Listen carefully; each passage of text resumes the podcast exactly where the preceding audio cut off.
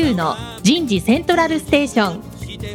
最新の人事情報プラットフォーム番組。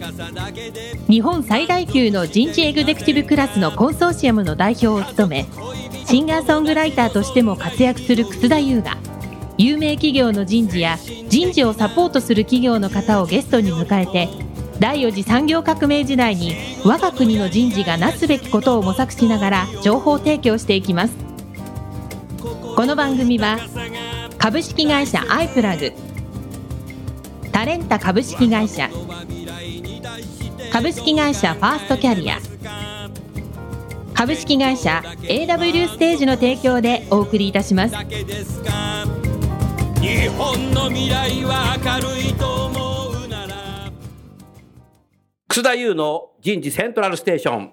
最新の人事情報プラットフォーム番組パーソナリティの楠田優です、えー今日は東京渋谷区恵比寿にあるファーストキャリアさんのフロアから番組をお送りいたしましょう。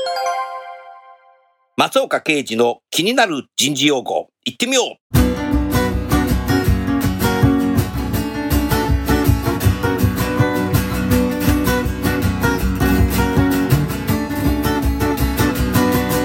グロースマインドセットグロースマインドセットグロースマインドセットとは自分は努力すれば成長できると信じるマインドセットを指しています。人の成長のためには、このグロースマインドセットが不可欠であることが、スタンフォード大学のキャロル・ S・ ドエック教授の研究によって示されています。職場における上司から部下へのフィードバックは、グロースマインドセットを強化するものでなければなりません。しかし、実態は部下の課題面へのダメ出し型のフィードバックが多くを占めるため、グロースマインドセットが既存されてしまっているケースが少なくありません。つまり、やればできると信じるのではなく、どうせ自分はできないという逆のマインドセットが強化されてしまっているのです。上司の自分の考えを押し付けるのではなく、その人らしい努力を承認しようとする姿勢を持つことが重要です。Growth Mindset えー早速ですが今日のテーマはニトリにおける採用と育成の取り組みになります。早速ゲストの方をご紹介いたしましょう。株式会社ニトリ採用教育部部長、ニトリ大学事務局長の長島博之さんです。長島さんどうぞよろしくお願いします。はい、どうぞよろしくお願いします。続きまして、株式会社ファーストキャリア代表取締役社長の瀬戸口渉さんです。瀬戸口さんどうぞよろしくお願いします。よろしくお願いします。続きまして、同じく株式会社ファーストキャリアマネージャーの星島博樹さんです。星島さんどうぞよろしくお願いします。よろしくお願いいたします。さあ、長島さん、はい。今日ね、はい。午前中ね、池袋行ったんで、ああ、はいはいはい。東武百貨店の中のはいはい。ニトリ行ってきたよ。あ本当ですか？あ,、うんあ、ありがとうございます。たまたまね、はいあの書斎のええ照明がちょっと暗いので、天井から吊るすやつが欲しいなと思って、なるほど、なるほど。行ったらさ、はいあるんだよね。いいやつが。ありがとうございます。買っちゃったよ。あ、本当ですか、うん。そんな大きなあれじゃないけどね。はいはいあーいやいや言っていただければ、社員割引の。え、そうなの？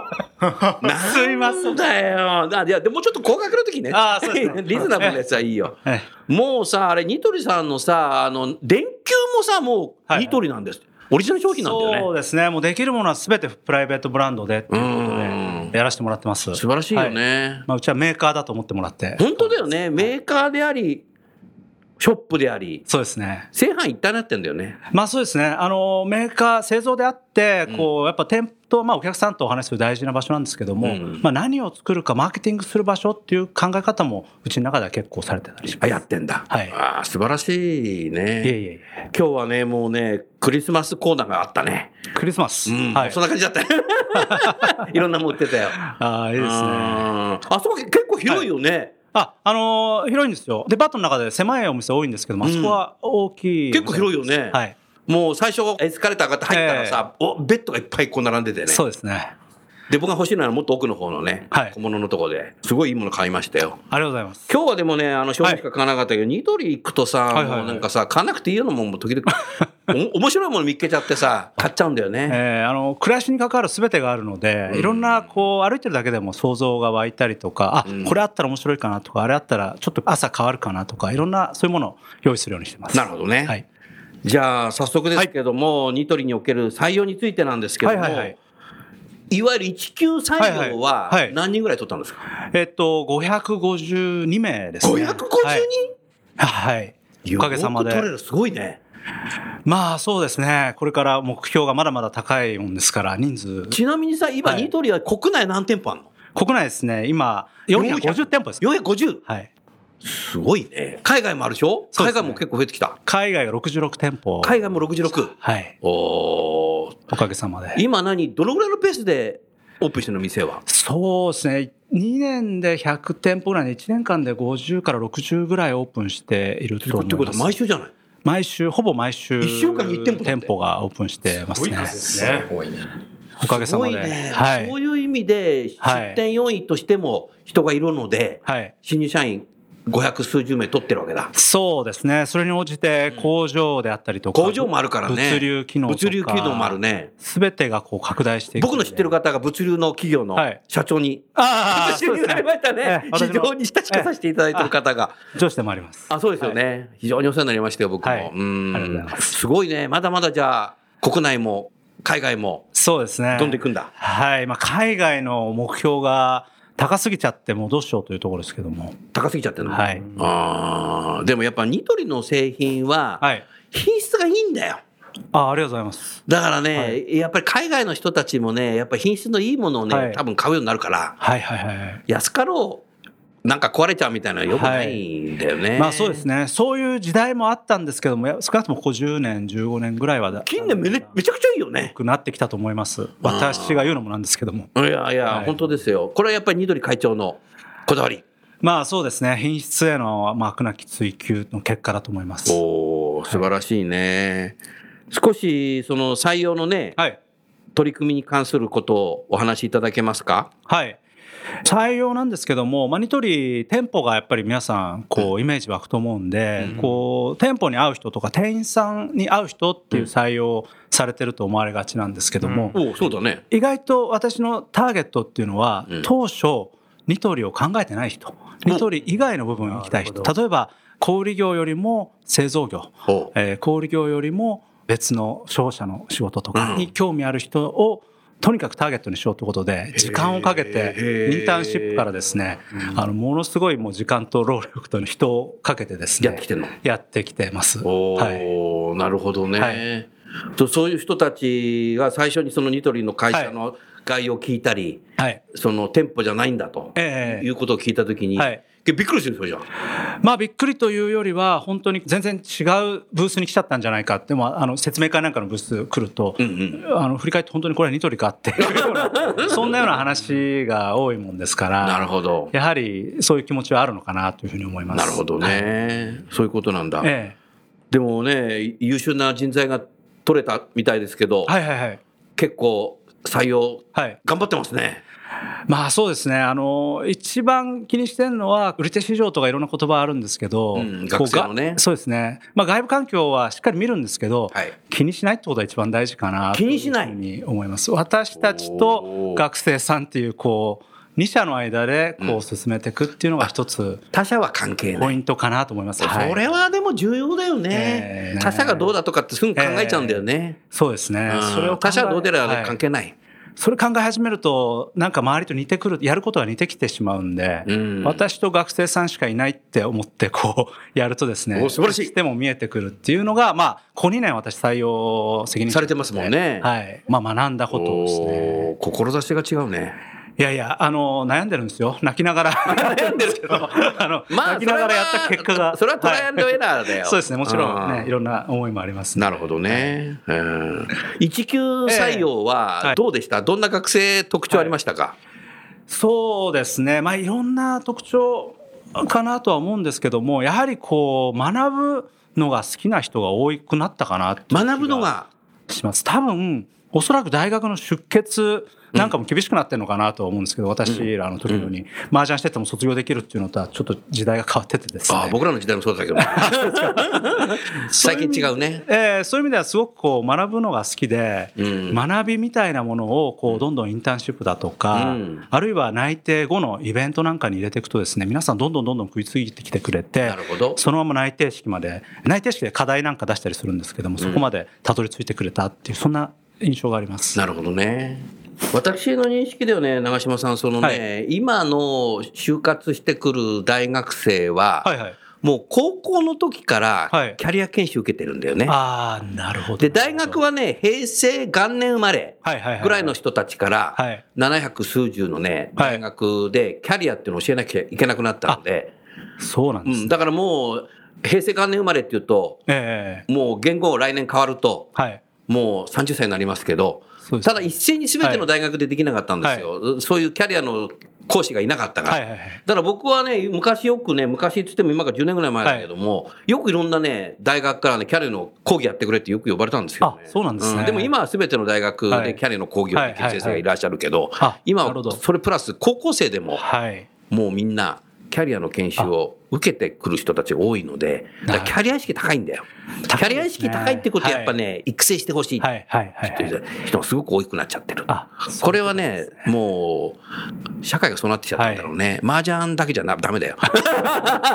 いやそうですね。それで後から辻褄が合うことは昔はできたんですけど今やっぱりキャリアについてはニトリも昔からですね、こう80歳の時に何をしてたいかっていうところから逆算してどういうキャリアを歩んでいくのかっていうのを社員にこう義務付けがもう20年ぐらいずっとそういうこと20年ぐらいそうやってんの？そうなんですそうなんですもともと ?80 歳。80歳の時にどういう何をやってたいかっていう会長まだ74ですから会長ですらまだたどり着いてない会長元気だね。場所なんですけどうん会長本出したじゃないですか。ああそうですね読みましたよあありがとうございますありがとうございますはい素晴らしいね。いえいえいえうん。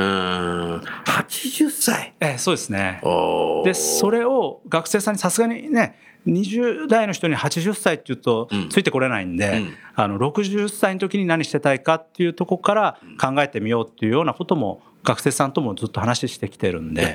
ええ。そういう意味ではなんかもしかしたら価値観がこうぴったり合う方もうん。増えたのかなって先生のお話聞いてると思いました。うんそうだね。はい。すすごいね。瀬戸口さはい。はい。ん。ねなかなかその80歳っていうと、なかなかイメージがつかなかったりとか、そうですね60歳であったりとかもイメージがつかないんですけど、はいはいただそれだけのいろんなこう多種多様なキャリアのあり方っていうのをニトリさんの中ではいこう示すことができるからええこそあのできるんじゃないかなって思ってですね。まあそうですね。はい瀬戸口さん80歳の時どういうイメージ持ってるの？ちゃんと生きてますかね。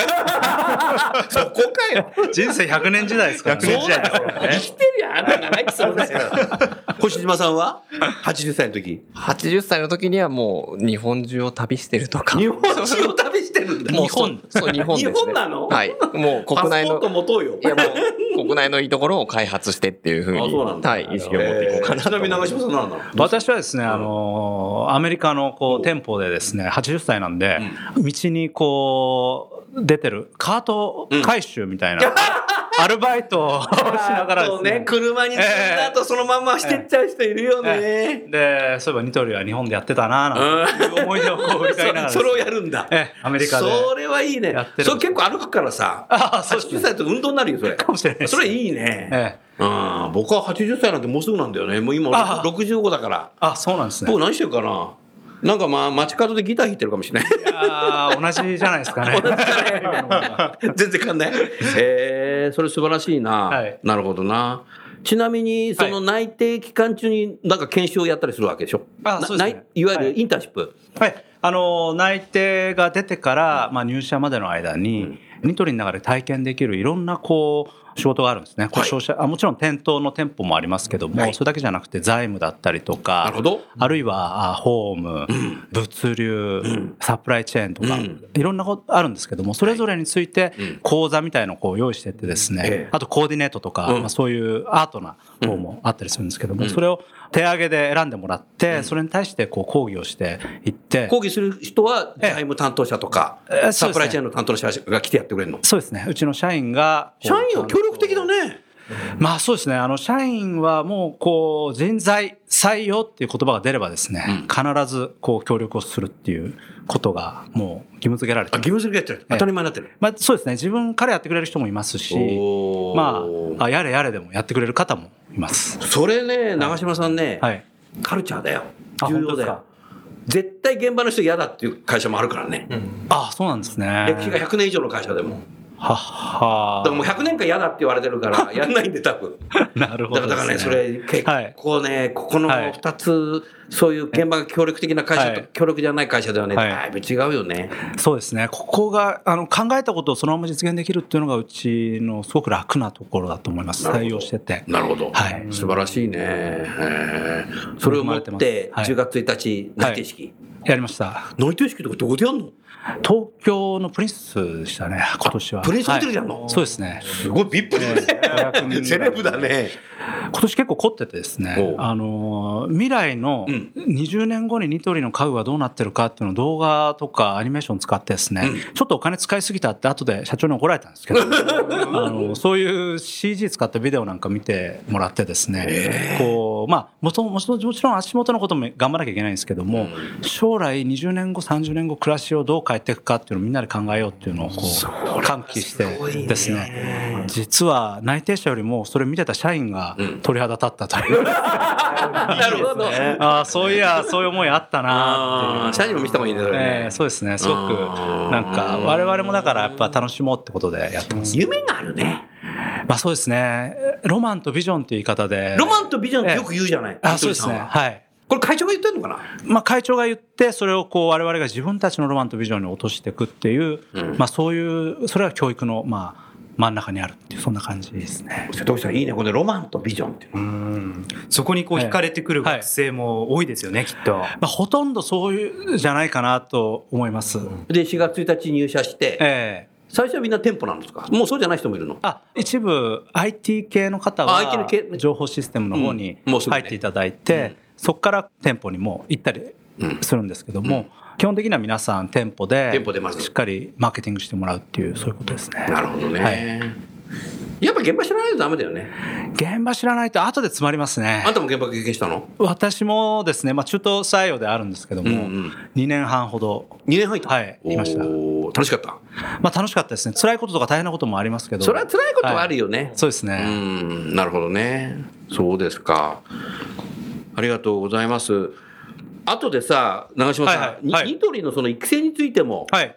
少しね、ニトリ大学の、あはいはいはい。これからあなたの思いを少しそうですね。話せる範囲でええ。話してもらいたいなと思います。その前にね、はいはい。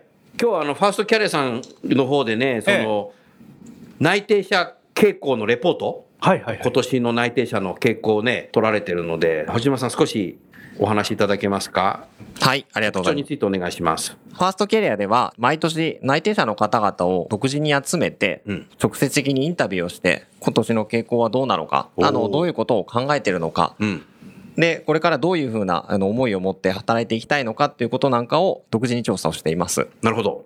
で、今回もいろんな方々に集まっていただいて話を聞いてみたんですけれども、はい大きくは3つ特徴あったかなというふうに思います。最初に？最初にっていうことですと、一つは情報収集っていうことに関してすごく意識が強い方々が集まってきてるなっていうふうに強いはい。おう例年より強い。例年より強くなってきてると思いますう。んで、時代背景っていうこともあるのかなと思うんですが、はい。もういろいろな変化が激しくって、うんで、不確実な世の中を生きていくために、うん自分たちなりにどう生き抜いていくのかっていうことを、まあ、自分たちなりに防衛本能で考えて生活をしてっていうことで、一番いいものを選ぶために幅広く情報を広く集めてくるっていうことをやってるのかなというふう。に思います。もう優秀な学生はブーカっていう言葉も知ってるかもしれないね。そうですね。実際にインタビューした中にも何人かにもやっぱりブーカっていう言葉を知ってる。お知ってんだはい。すごいね。よく勉強してますよ。勉強してるね。このラジオ聞いてんのかな？あ、そういうことじゃないんだな。まあいいや。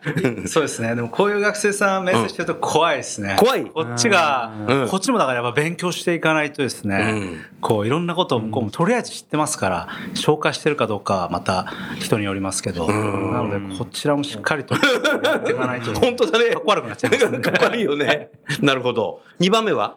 2番目は集めた情報から、じゃあこれでいこうっていうことで、思い切って割り切ってっていうことが、うん。あの、すごく気持ちのいい方々が多かったかな思いっていうのは。切って、はい。割り切って、割り切って。決断力が高いってことがね。ただ、ここは、あの、決断っていうほどの言葉は使えないかなっていうふうには感じてまして、うんまあ、判断とか選択。判断ね。はい。うん、判断力が高いってことだ。そうですね。うんあの、集めた情報から、もう理性的に選んでいくっていうんでしょうか、メリット、デメリットを考えて、自分にとっていいものは何かっていうことを選ぶっていう印象だなっていうふうには。瀬戸口さんなんでだろう例年に比べて判断力が高くなったと。やっぱり情報がものすごくこう溢れてますから。多いよね、このインターネットの時代ね。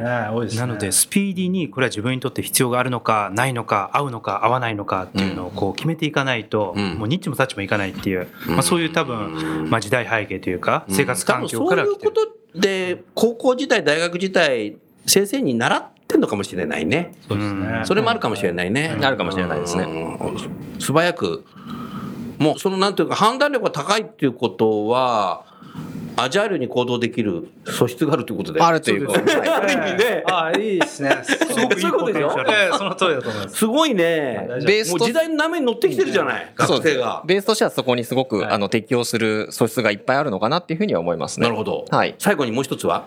で、最後は会社仕事に対する客観視ということで、おどういうこと？えー良くも悪くもちょっと一歩引きながらっていうことではあるんですが、うん。こう一歩引いて会社全体を見ようとしたりとか、社会ってものはどういうものなのかっていうことを少し引きながら冷静に見ようとするっていう意識は持ってるのかなっていうふうに思います。なんでそれは？やっぱりさっきあの人生100年時代って話もありましたけれども、うん。一社でこうずっと過ごしていくっていうふうにあんまり思ってなくてですね、うん。3社とか4社とか転職していくんだろうなと、うん。そういう中で最初に入る会社っていうのも自分のまあ一つのファーストステージに過ぎないっていうふうにちょっとあの引いて見てる感はあるんですよね。うん。だからそれがだから全体をこう捉えて冷静になってるっていう意味ではいいのかもしれないですけれどもなるほどやっぱり最初ってその機会の中でうん全力でやりきるとか、うんそういった姿勢って大事だと思うんですけどもしかしたならばそこがこう薄れてしまって懸念も感じるっていう。なるほどね。まあ今は日本企業は60歳が定年退職の会社が多いけども、もう法律改定になって70歳定年にもうそろそろなろう人っていうのがあるのと、アメリカ合衆国がもう1967年から定年退職ってないんですよ。はいもう50年。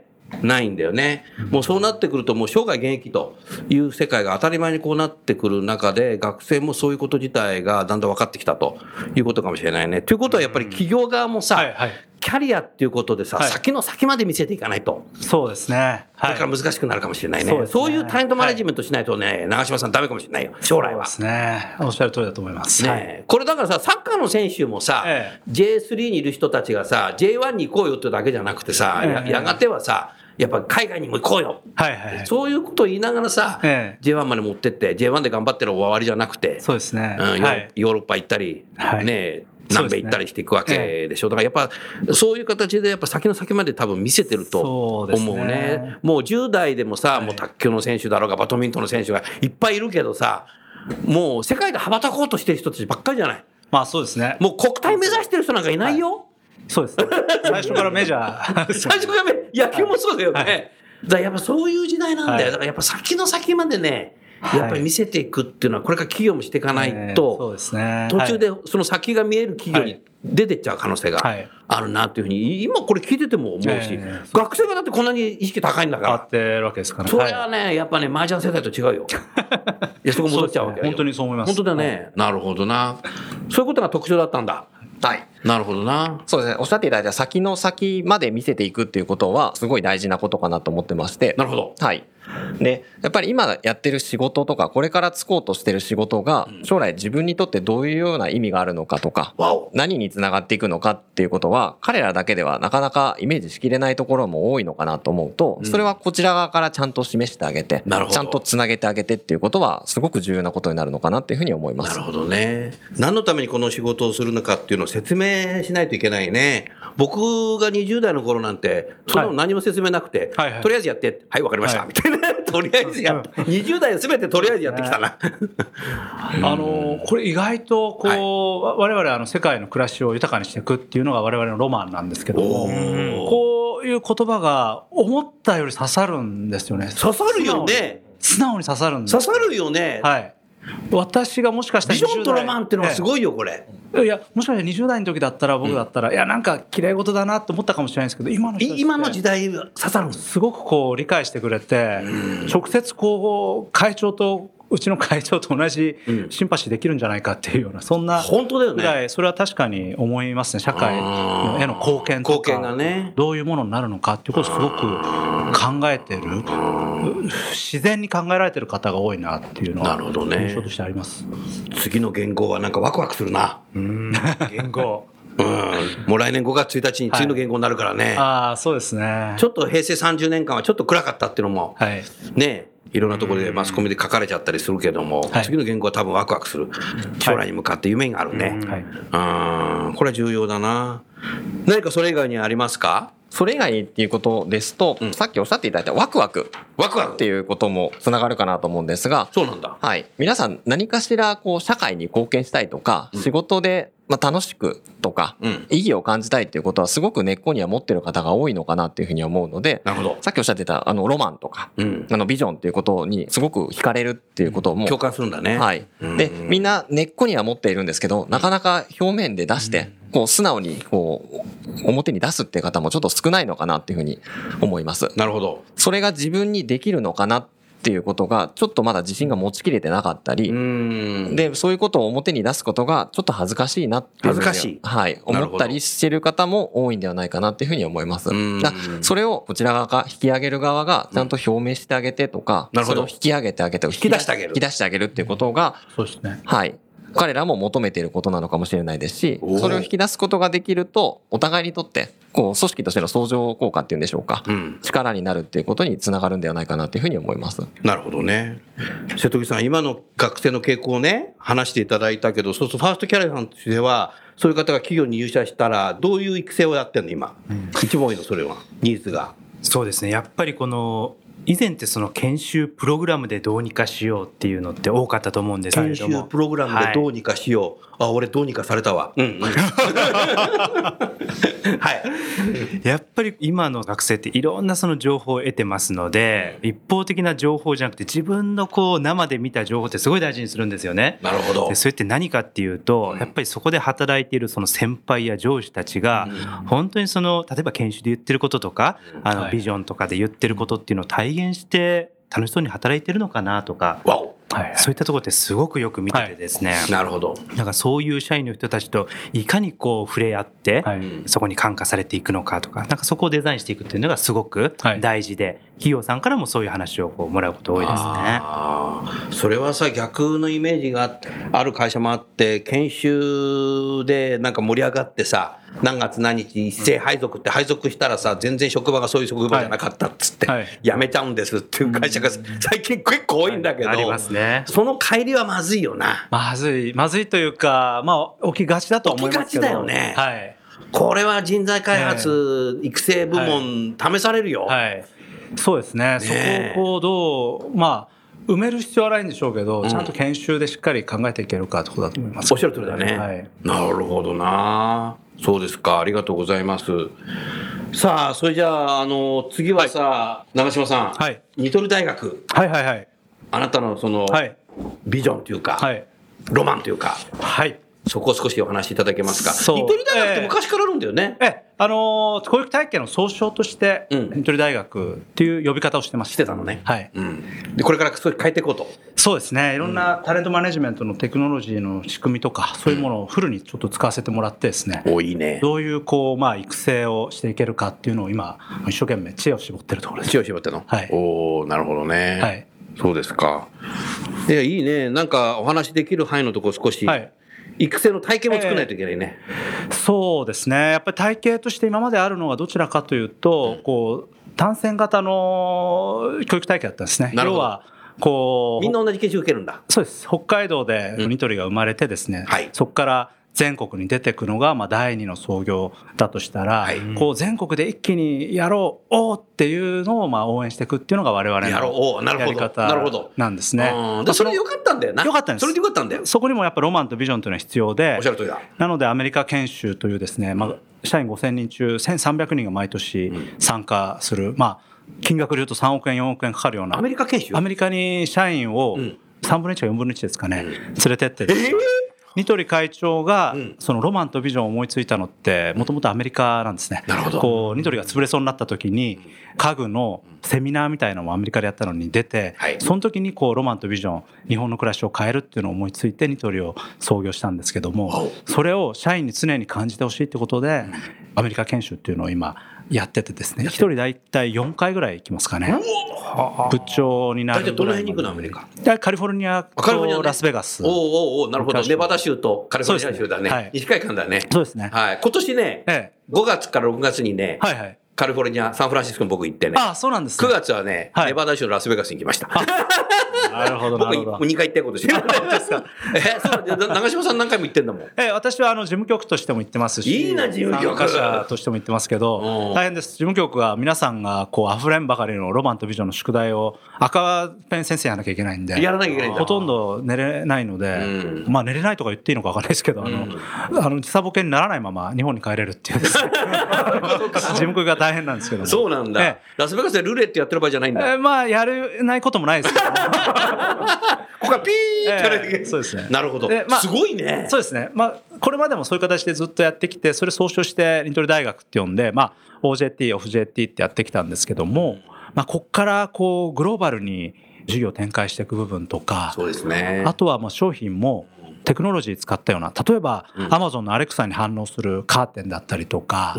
朝起きてちょっと言ったら勝手に開いてくれるようなね、あの実際アメリカのモデルルームとか行くとあるんですよそういう。もうあるんだ。アマゾンアレクサで反応するような、僕が「Good morning Alexa」とか言うとこう勝手に開いていくようなあったりするんですけども、そういうまあ新しいテクノロジー IoT とかを使うような家具をこれから出していくとしたらこう単線型でいくとですねちょっとうまくいかないですね。今までのようにこうあの付加価値を自分たちで作るっていうことはできなくなってくるのできなくなるでね。そこに対するこうそれぞれのあの社員のまあ好奇心やりたいことと将来やんなきゃいけない方向性を結びつけるにはもうパーソナルにこう研修組んでいくしかないと。おっしゃる通りだね。5,000人いたら5,000人分の研修がないといけないっていうのが僕の中で今ずっとこう23年考えてきたことで。今年あの採用の部署と僕は採用の部署のマネージャーやってたんですけどもはい。人材開発の部署とあとはこう配置転換やってる部署を3つ1つにさせてもらってはい。それで採用教育部っていう形で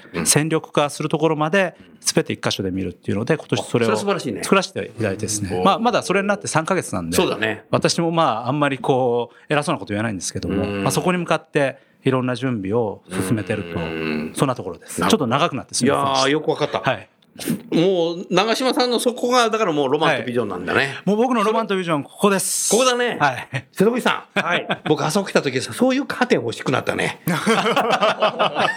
もう自分で開けないみたいな。そうですねそれ、ええちょっと長生きしなきゃダメだね、僕は。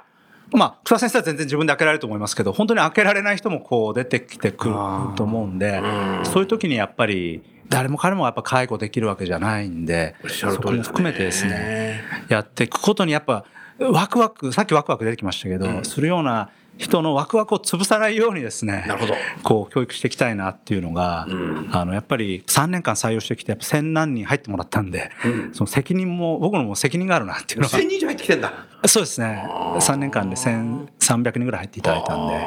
そうすると、ネバダ州はやい。カリフォルニア州行ってはい。はい、何日ぐらい行くの？1回につき10日間。結構行くんだね。結構行きます、はい、その間は行くと変わる？みんな。ほとんどの人は変わります。ただ残念ながら変わらない人もいますけど。あそれはそうだな。ええ。うん。あの多くの人はやっぱり問題意識持って、やっぱりちょっとここ23年少し加工してたなと。もう一回ロマンとビジョンに向かって上がっていこうっていう思いを作ったりします、はいへえ、大変だね。あと事務局さ、はい。なんかさ、どっかの旅行会社の店長員みたいじゃない？店長員プラス、そうですね。ええ赤ペン先生みたいな。そこもですね、やっぱ店舗でやっぱ効率運営してきたようなオペレーションが得意な人なんかは少ない人数で5人で150人をアメリカ10日間連れましたりする。それすごいね。そうですね。ちょっとこう、店舗のやっぱオペレーションってすごいなってすごいなって、本当だね。そこは生かされちゃうわけだ生かされちゃいますね。すごいね。えへえ、これ、ちょ、ちょっと、瀬戸口さん、はい。笑ってないで、質問。質問。あのー さっきのその長嶋さんのロマンとビジョンで、はいはいはい。あの今の採用教育部ですね、これでこう一体としてはい。採用から育成から配置転換まではいはいはい。はい一気通貫でやっていこうっていう話をですね、え他の会社さんでもそういうふうにやっていくべきだって話はよく聞くんです。ただやっぱり採用と育成の間にこう壁があって、なかなかそこに踏み込めないっていう企業さんも多くてですね、はい。なんかそのあたりニトリさんはでい。今課題として思ってらっしゃることとか、そうですね。そういう意味で言うと、僕は採用側にいて、研修に踏み込めないなって思いをすごく抱えてたんですよ。あ、やっぱり。ええ、だから踏み込めないからこそ踏み込むために部署を作ったっていう状況なんで、そこは今一体化して運営できるようになったのと、あと、ニトリの場合人事権を各部署に渡していなくてですね、基本的には人事が人事権を持つって形になっているんで、なるほど。それが一つ採用教育部って形で機能してる要因だと思います。うん、それ素晴らしいね。いや、今多分ね、瀬戸口さんおっしゃってね、いろんな会社名がね、頭の中で出てきちゃったんだけども、多くの企業でやっぱりね、私採用する人、はい。あなた育成する人っつってね、はいはいはい。同じフロアにあるんだけどね、お互い全然リレーション取ってない。はいはいはい。全然働き方も動き方も違うので、なるほど。もうあの採用担当者は一年中なんか外にいるし、はい。育成担当者は一年中なんか研修会場にいるしみたいな形でね、もう全然ね、はい連携してない会社結構いいんだよ。ああ、そうですね。結構いいの。はい。これはね、もうメーカーだとね、はい私作る人、あなた売る人みたいなね、ああ、なるほど。線が一体になってない会社がね、結構あるんだよね。そういうことですね。うんでそうならないしなきゃいけないね。まあそうですね。うちの場合3年に1回こう部署が変わっていくっていうのもあるんで。お、そうなんだ。ええ、だから採用やってた人をこう教育に入れたりとかっていうのも入れ替えとかあるいは商品部やってた人をうちに呼んで商品の件教えさせたりとかいろいろ。ことはできるんでできるのねまあその仕組みなんかも使いながら、うん、そうそうそう。ってことその仕組み作ってはいやっていかないといけないね、ええそそれができたらすごいな。うん、そうですね。そうですね、チャレンジだと思ってますチャレンジだね、はいあなたが絶対それを見ていくってことからね。そうですねはいなるほどな。ありがとうございます。星野さん何か質問ありますか？はい。皆さん、その社員の方が、はいロマンとビジョンええですね、改めてこう自分たちのものを持つっていうこともお話あったと思うんですが、でもこれ難しいなっていうふうに思いまして、どうやったら、まあ会長は会長でってお持ちだと思うんですけども、社員の方々もええ。自分のこのロマンとビジョンを持つことができるのかって、それをまあサポートすることができるのかっていうのをお聞きしたいかなと。はい。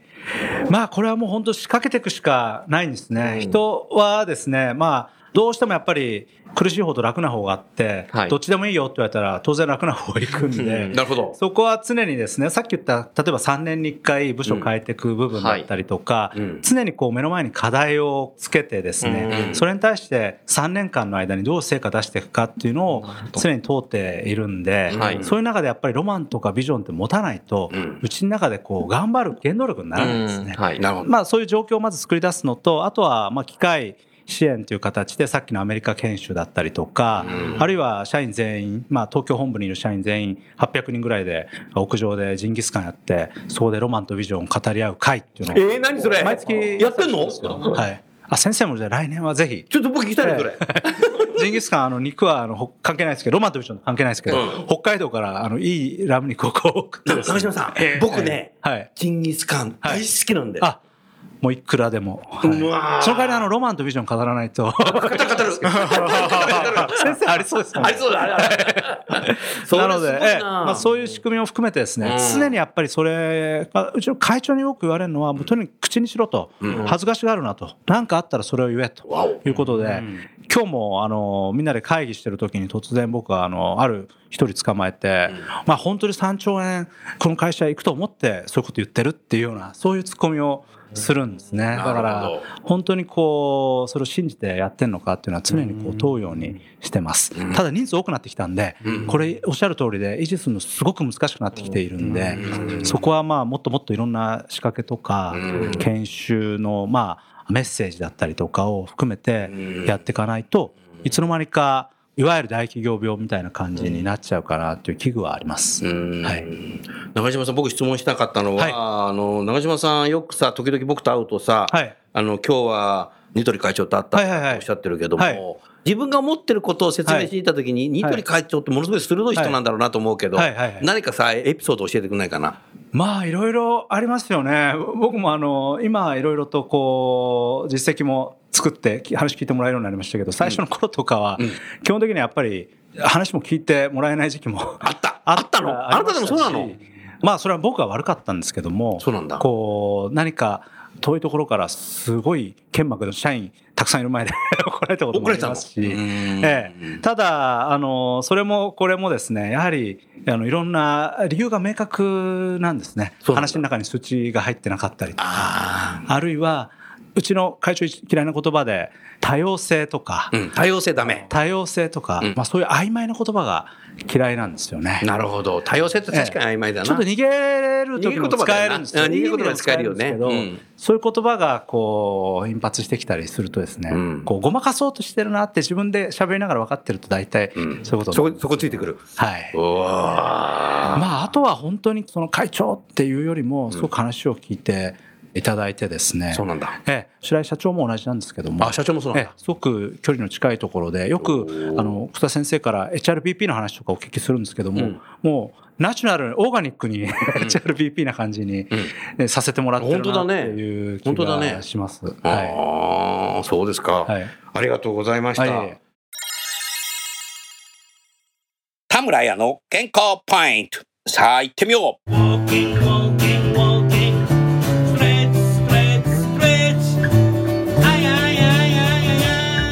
イヒールを履いた時に足が痛くならない方法。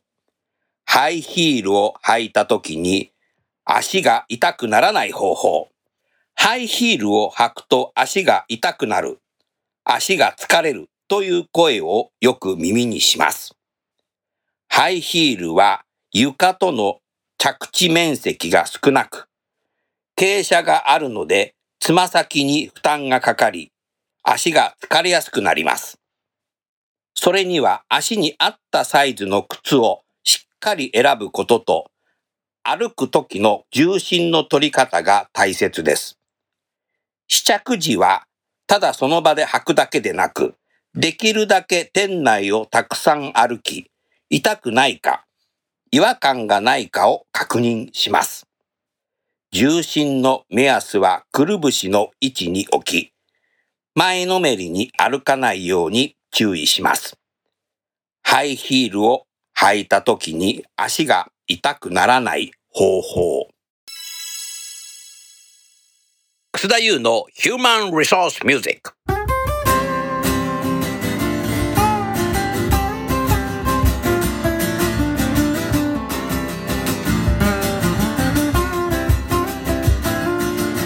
今日の曲は、ああ、それが役職定年。2018年5月5日、東京港区の麻布十番にあるリハーサルスタジオからの録音になります。最後がハッピーエンドに終わりますので、ぜひ全曲聴いてみてください。それでは行きましょう。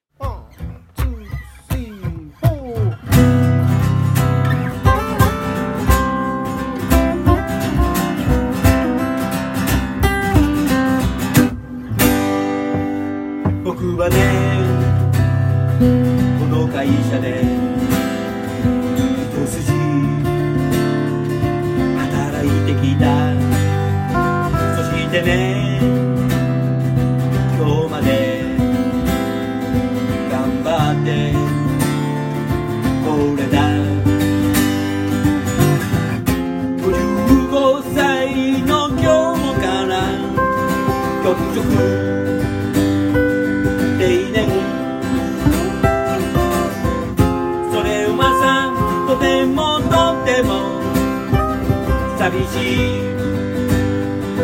ことなのさ土日も出勤深夜も働いてきたそしてね今日まで家族をめっちゃいい感じです支えてきた55歳の今日から脈力外れて。それはネットでもとっても。悲しいことなのさ。管理職になった夜。妻に。名刺を見せた。そしたらはケーキを作ってくれた。39歳の春に僕は昇格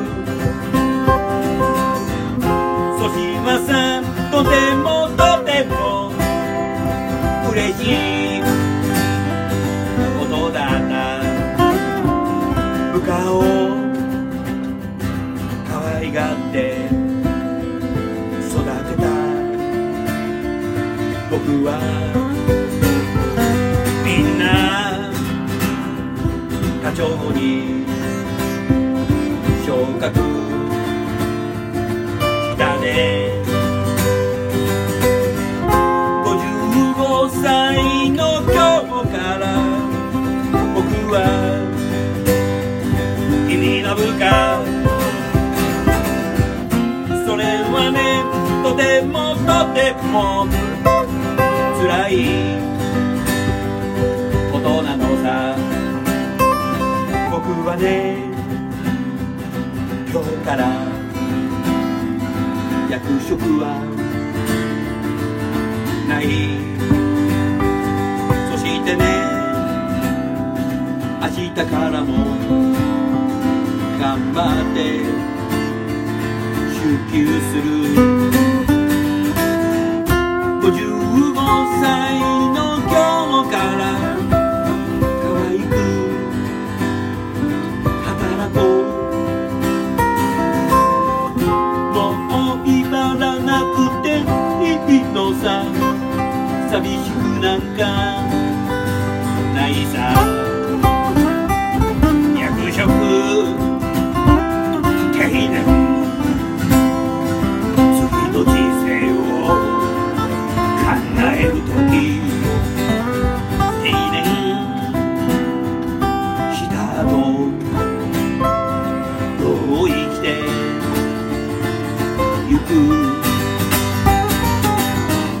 365日24時間働いてきた。僕それから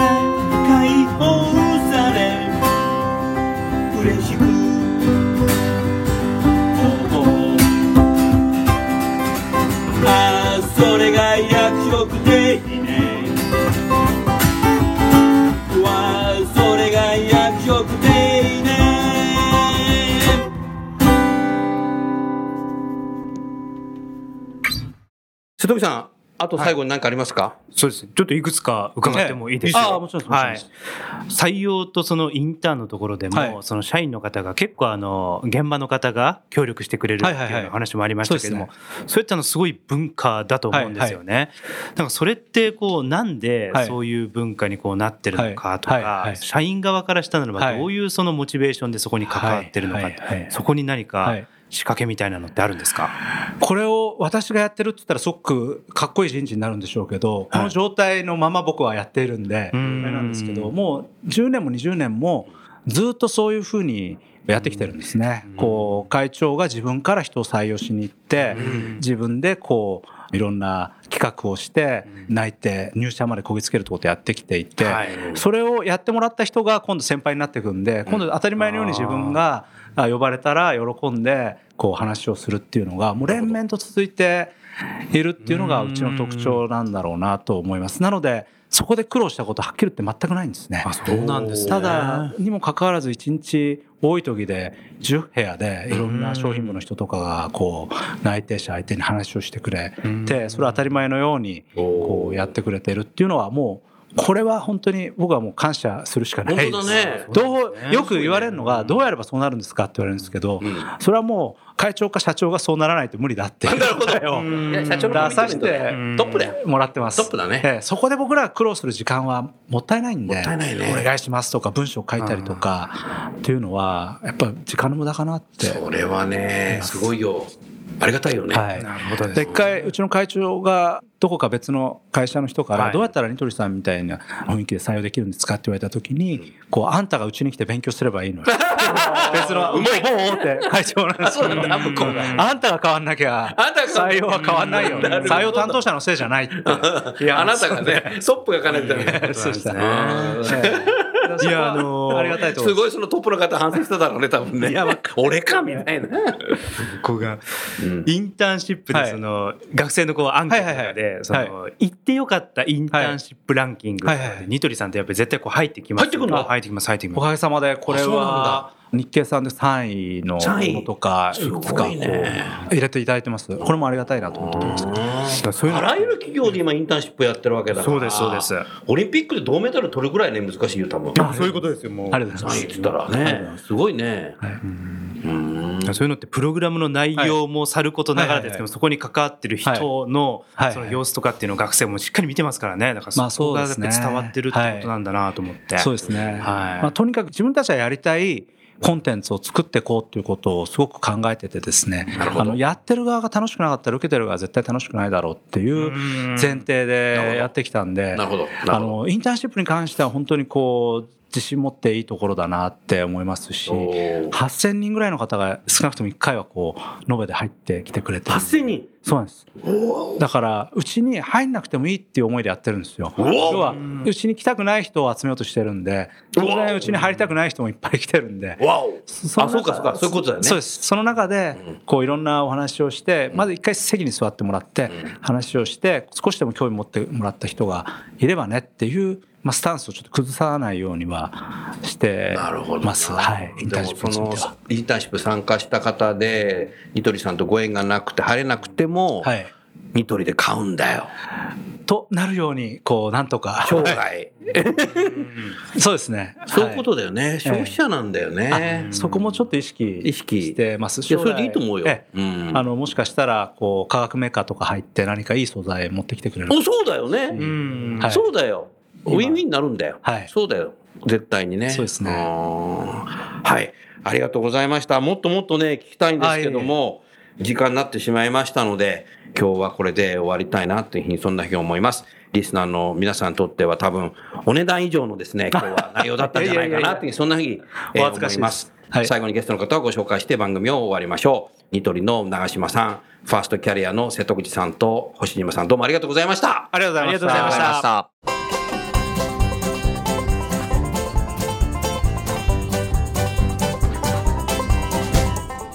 の番組はいかがでしたか？楠田優のサードアルバムの中から「輝け飛び出せグローバル人材」とともにお別れです。この番組は企業から学生に直接オファーを送ることができる新卒向けダイレクトリクルーティングサービスを提供する株式会社アイプラグワークハッピーな世の中を作るをミッションとし世界の HR テクノロジーを日本市場に展開するタレンタ株式会社。